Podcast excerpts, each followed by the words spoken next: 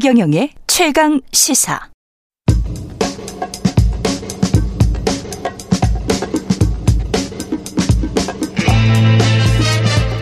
네, 우리가 접하는 뉴스의 태초부터 지금까지 뉴스 일대기를 쫙 살펴봅니다. 뉴스톱 김준일 수석 에디터 KBS 박대기 기자 그들의 전지적 시점으로 분석하는 뉴스 일대기 지금부터 시작하겠습니다. 안녕하십니까? 네, 안녕하세요. 예, 오늘은 쓰기라고 읽으면 안 되겠네. SG 사태로 본 어, 주가 조작 일대기 살펴보겠습니다. 소시에테 제네럴이죠. 네, 프랑스 예, 프랑스 예. 쪽의 증권사. 네 은행 증권사. 예, 예. 그 폭락 사태. 이 이유가 뭐였습니까? 이게 이제 그 여기 SG 증권이라는 곳이 예. 어좀 나오겠지만 이 세력으로 의심되는 곳에서 쓴 그 거래를 한 상대방의 상대방 그러니까 이제 그 관련돼 있는 그런 은행 그 증권사인데 예. 여기서 이제 매도 물량이 많이 나왔거든요. 예. 매도 물량이 나오면서 폭락이 됐기 때문에 처음에는 SG 증권발 폭락 사태가 이거 사건의 이름이었습니다. 사건의 이름이었는데. 근데 우리가 사건의 이름이라는 게 사실 사- 사건 성격을 잘 드러내야 되잖아요. 그렇죠. 근데 이거는 폭락이 핵심이 아니라 그쪽에 매도 창구가 많이 나왔다고 그쪽에서 뭔가 일을 치른 거는 아닌 것 같다. 예, 폭락이 핵심이 아니라 그 전에 1년에서 3년 정도 급등을 계속해 왔다. 음. 그 주가들이. 그래서 이제 주가 조작 의혹 사건이라고 부르는 것이 가장 정확한 표현인 것 같고요. 아, 왜 의혹이라고 하냐면은 이게 어떤 식으로 주가 조작이 있었는지 없었는지에 대해서 아직까지 그 조사가 정확히 된 건 아니기 때문에 예. 다- 다만 이제 1년에서 3년 정도 뭐 최고 한 2000% 정도 수익이 났다는 것은 뭔가 심상치 않은 뭔가가 있다. 그러다가 그 끝은 마지막 끝에서 어 이 가격 상승을 지탱하지 못하고 한 번에 이제 급락을 하면서 이 SG 증권발 폭- 어, 폭락 사태라는 식으로 어 처음에는 이름이 붙었습니다. 네. 하지만 정확한 이름은 에, 결국은 이제 주가 조작 의혹 사건이라고 보- 보면 되겠습니다. SG라는 뭐 영어가 나왔으니까 그러면은 CFD 주가 조작 의혹 사건 뭐 이렇게 불러도 되, 되겠네요. 이게 지금 네이밍이 어려워요. 왜 네이밍 그러냐면 왜, 아, 왜 네. 그러냐면은 보통 SG 주가 조작이 그러니까 SG가 주가 주가 조작을 한 게 아니잖아요, 이게. 그럼요. 그 SG는 이, 그 거기를 이용해서 그 매도 이 세력들이. 네. 매도 창구였으니까 음. SG도 억울하고 음. 그리고 여기에 지금 피해를 본 회사들이 한 뭐 일곱 개 정도 정도 있잖아요. 그렇죠. 여덟 그 이- 개. 여덟 개인가요? 삼천리 뭐 예. 대성홀디스 그러니까 서울가스 이뭐 이름을 예. 다 나열할 수 없어. 이, 이, 예. 이, 이 회사 뭐 예. 주가 조작 사건. 그러면 예. 그 회사들이 주가 조작한 것 같이 느껴지고. 그렇죠. 그 지금 주가 조작 세력 자체가 또 밝혀지지도 않았고 아직 명백하게. 예. 그래서 이름을 좀 정하기가 매우 어려운 상황인데 어쨌든 크게 보면은 뭐 주가 조작 사건 예. 뭐 이렇게 좀 보고 이마 이름이 좀 나중에 좀 정리가 될 것 같아요. 예전에 예. 이런 때면은 뭐 뭐 금융 쪽은 아니지만 태안 기름 유출 사건도 나중에 삼성 허베이 스피리트 원유 유출 사고로 바뀌었잖아요. 그렇지, 이게. 그렇죠, 그렇죠. 이런 식으로 이름이 조금 예. 이제 저 정정되는 효과가 있을 것 같고요. CFD를 제가 좀 간단히 말씀을 드릴게요. 이게 지금 그러니까 두 개가 키워드인 것 같아요. 지금 하나는 CFD, 하나는 통정 매매. 그렇지. 요게 아, 이제 두개 아. 키워드인데 CFD를 간단히 말씀드리면은 이게 이제 차액 결제 거래예요. 그렇죠. 그래서 실제 투자 상품을 보유하지 않고 기초사 가- 자산의 가격 변동을 이용한 차익을 목적으로 매매하고 그거를 정산하는 음. 뭐 장외 파생 상품 거래인데 쉽게 얘기를 하면은 신용 거래입니다. 신용 거래. 뭐 돈 빌려서 주식 투자를 하는 거죠. 음, 네. 돈 빌려서 주식 투자를 하는 건데 근데 정체를 숨길 수가 있어. 네, 그거예요. 그러니까 일본 일반적으로 신용융자 같은 경우에는 증권사로부터 내가 1억 원을 투자를 하는데 신용융자를 받아가지고 2.5억 원, 2억 5천만 원까지 할 수 있잖아요. 일반 투자잖아요. 일반 투자자. 예. 근데 CFD도 마찬가지예요. 이게 처음에는 레버리지가 10배였다가 이거를 아. 2.5배로 이게 너무 위험하다. 그러니까 네. 1억 원만 있어도 10억 원어치 투자할 수 있게 했는데 처음에 규-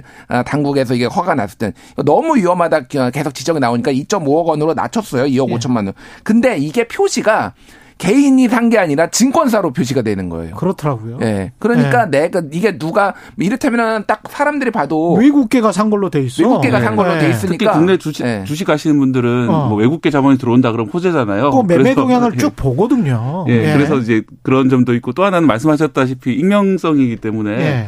이 투자자 이 투자자 누가 이걸 산 건지가 안 드러나기 때문에 이 감시망에서 좀 빠져나가기 쉬운 거죠. 아니 이번에 네. 저 키움증권 대주주 같은 경우도 폭락 직전에 이번에 팔았던 거 아니에요? 네. 600억 정도. 600억 정도. 네. 예. 605억 원을 팔았는데요. 예, 이것도 뒤에 숨어 있으니까 훨씬 더 용이했던 거 아닙니까? 어, 김인래 의장 같은 네. 경우는 CFT로 들고 있었던 게 아니라 대주주이기 때문에 아, 자기 그냥 이름으로 가지고 그렇게- 있었는데 그렇게 들고 예, 있었구나. 그쪽에 이제 좀 의혹이 있는 것은 또, 또 다른 내용이 될 텐데요. 예. 거기는 아마 이제 내부 거래가 아니냐 이런 의혹입니다. 왜냐하면은 아, 이 작전 세력이 들어와 있었던 것을 이 회장 측에서 알고 있었느냐. 이 음. 본인 주식이 장기간 이렇게 급등했다고 치면은 그 회장들 입장은 되게 궁금하거든요. 그렇죠. 예, 이게 왜 이렇게 올- 오르는지 조사를 해봐라 이렇게 얘기를 했을 수도 있고. 그렇죠. 그렇다면 만약에 이 작전 세력처럼 보이는 애들이 들어와 있다는 걸 알았다면은 네. 언젠가 주가가 하락할 시점 맞춰서 그 직전에 매도를 했다는 것이 되게 좀 의심스러운 대목입니다. 음. 그런데 이제 이게 왜냐하면 이제 주가 하락이 24일부터인데 지난달 그 이 이 영업일 전에 거의 그러니까 고점에서 매도를 한 것이거든요.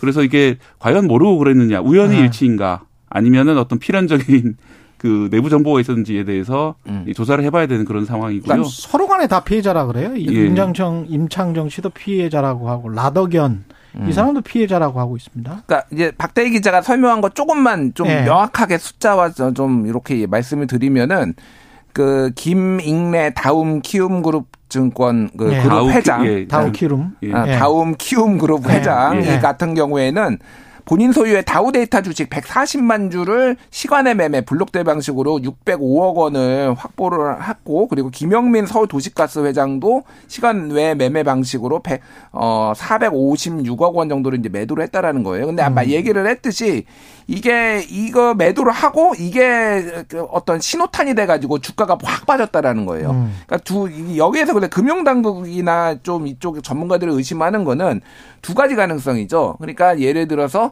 이쪽 이 주식 자체가 이미 작전이 들어왔기 때문에 언젠가는 폭락할 것을 알았다라고 감지를 하고 먼저 던지기 음. 던지기를 했다라는 가능성 아니면은 이 사람들하고 그 주주 작전 세력하고도 연계가 있을 가능성 아예 예. 뭐, 뭐 이런 가능성까지 이제 배제를 할 수 없다라는 거예요. 근데 이거를 수사를 하는 거는 매우 어렵습니다. 그러니까 이거는 증거가 확보가 돼야 되잖아요. 이를테면은 뭐 이를테면은 뭐 모의를 했다라든지 뭐 문자가 있었든지 압수수색 막 이런 것까지 들어가야 되는데 여기까지 갈 수가 있느냐 기본적으로 이제 이거가 이제 이거에 대한 좀 불신의 눈초리가 있는 거죠. 그러니까. 그 다우 키움 그룹 같은 경우에 더 의심받는 것은 이 키움 증권이라고 예. 이 소액 투자도 많이 쓰시는 증권사인데 그, 그쪽 회장이기 때문에 이 금융계에 돌아가는 소식이라든지 그렇죠. 뭐 뭐가 조사가 되고 있다더라, 뭐가 작전이라더라 이런 소문을 잘 듣기 쉬운 위치에 있거든요. 근데 어, 그렇기 금융- 때문에 그렇죠. 예, 더더욱 의심을 받고 있는 그런 상황이죠. 금융그룹의 회장이고 금융기관인데 본업에 충실해서 자기 회사 키울 생각은 안 하고 재테크 에 빠져 있었던 거 아닌가? 그- 뭐 이런 이런 지탄도 받을 수가 회장 있겠습니다. 측에서는 이제 그 예. 증여세를 내기 위해서 아. 돈이 필요해서 이제 매도를 한 것이다. 예. 어, 혹은 이제 뭐 서울가스 같은 경우에는 아마도 주가 충분히 올랐다고 생각하니까 뭐 음. 차익을 보려고 매도를 한 것이 아니냐 이런 얘기가 나오긴 하는데요.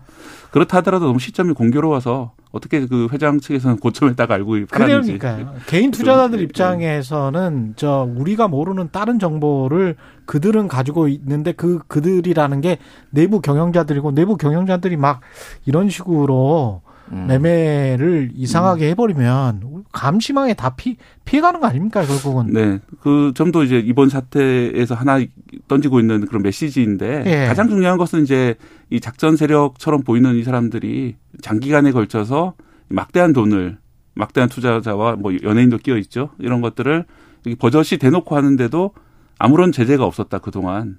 그게 네. 작전 유형도 바- 바뀌는 것 같아요. 저, 네. 제가 옛날에 주가 조작 취재할 때는 단기간에 뭐 몇 개월에 코스닥 뭐 이런 이런 식으로 했었거든요. 근데 지금은 한 지금 한 2, 년 3년 정도 예. 년, 최고 3년, 정도고 3년. 짧으면 그렇죠. 1년 정도. 예. 이게 마치 강남에서 부자들이 증여세를 탈세하기 위해서 장기간에 걸쳐서 20년에 걸쳐서 뭐 이렇게 뭐 5천만 원씩 나눠준달지 음. 뭘 대신에 월세를 대신해 준달지 그런 어떤 그걸 절세 전략이라고 또 세무사들이 내주고 그러거든요. 근데 그런 거하고 좀 비슷한 것 같아 이게 네. 보니까. 그래서 좀 약간 진흥화된 네. 건 사실입니다. 그렇게 예, 거? 기간을 네. 갖다 장기간으로 잡고 예. 또 하나는 이제 과거 주가 조작은 뭐 루보 사건 이런 것처럼 예. 아무런 좀 누가 봐도 이상한 회사에 투자를 해서 이제 끌어올렸던 그런 그렇죠. 건데 음. 지금 같은 경우는 그래도 얘기가 되는 투자일 수도 있거든요. 맞아요. 회사 해. 자체가 네. 튼튼한 회사들이고 처음에는 그랬어. 예. 예. 뭐 조금 오를 수는 있다라고 다들 음. 생각하는 회사들이기 때문에 맞아요, 맞아요. 올랐는데 예.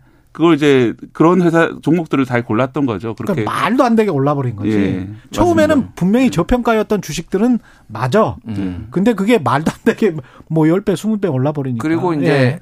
그러니까 뭐 아주 잠깐 빠지기는 뭐 일정은 있지만 예. 3년 동안 빠진 적이 없어요. 이- 이게 이게 공통점이에요. 그러니까 음. 계속 오르기만 한 거죠. 그렇죠. 사실 그래서 서서히 서서히 오르는 거죠. 그렇죠. 서서히 오르니까 네. 사람들도 와 이게 유망한가 보다 그랬는데 일부 아는 선수들은 어. 이거 주가 조작 의심된다라고 어. 금융당국에 이거 조사 좀 해봐라라고 얘기도 했는데 금융당국이 손을 놓고 있었다 이런 지금 비판을 받고 있는 거예요. 그러니까. 게다가 세력끼리 그 이게 서로 치고 빠지고 치고 빠지고 하시면서 계속 올리지 않습니까? 음. 그러면 너무 많이 올랐다고 싶을 때는 세력들도 이제 두려움이 생기니까 다 팔고 나가버리고 싶거든요. 빨리 차익 실현을 하고 싶거든요. 음. 그러면서 서로 배신했을 수도 있어요. 음. 그거를 또 개인 투자자들은 당했을 수도 있고 모르고 있다가. 네. 그이 사건에서 예. 가장 큰 이제 손실을 본 사람들이라고 하면은 이걸 정상적인 주가라고 생각했던 음. 나중에 들어갔던 이런 마지막까지 돈을 빼지 못했던 이제 그렇죠. 투자자들이 개인 투자자. 결국 손실해 보게 되는 것이고 이런 식의 어떤 세력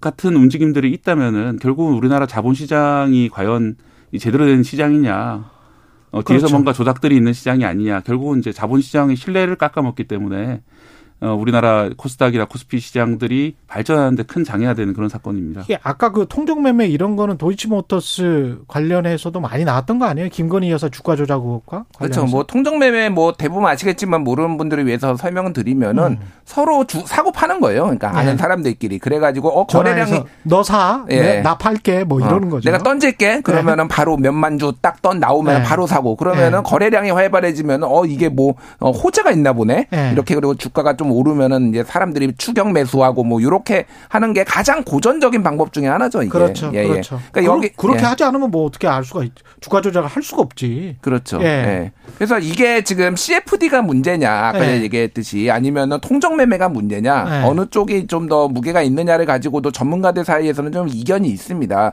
근데 미국의 이게 CFD와 비슷한 걸로 지금 굉장히 큰 사태가 있거든요. 음.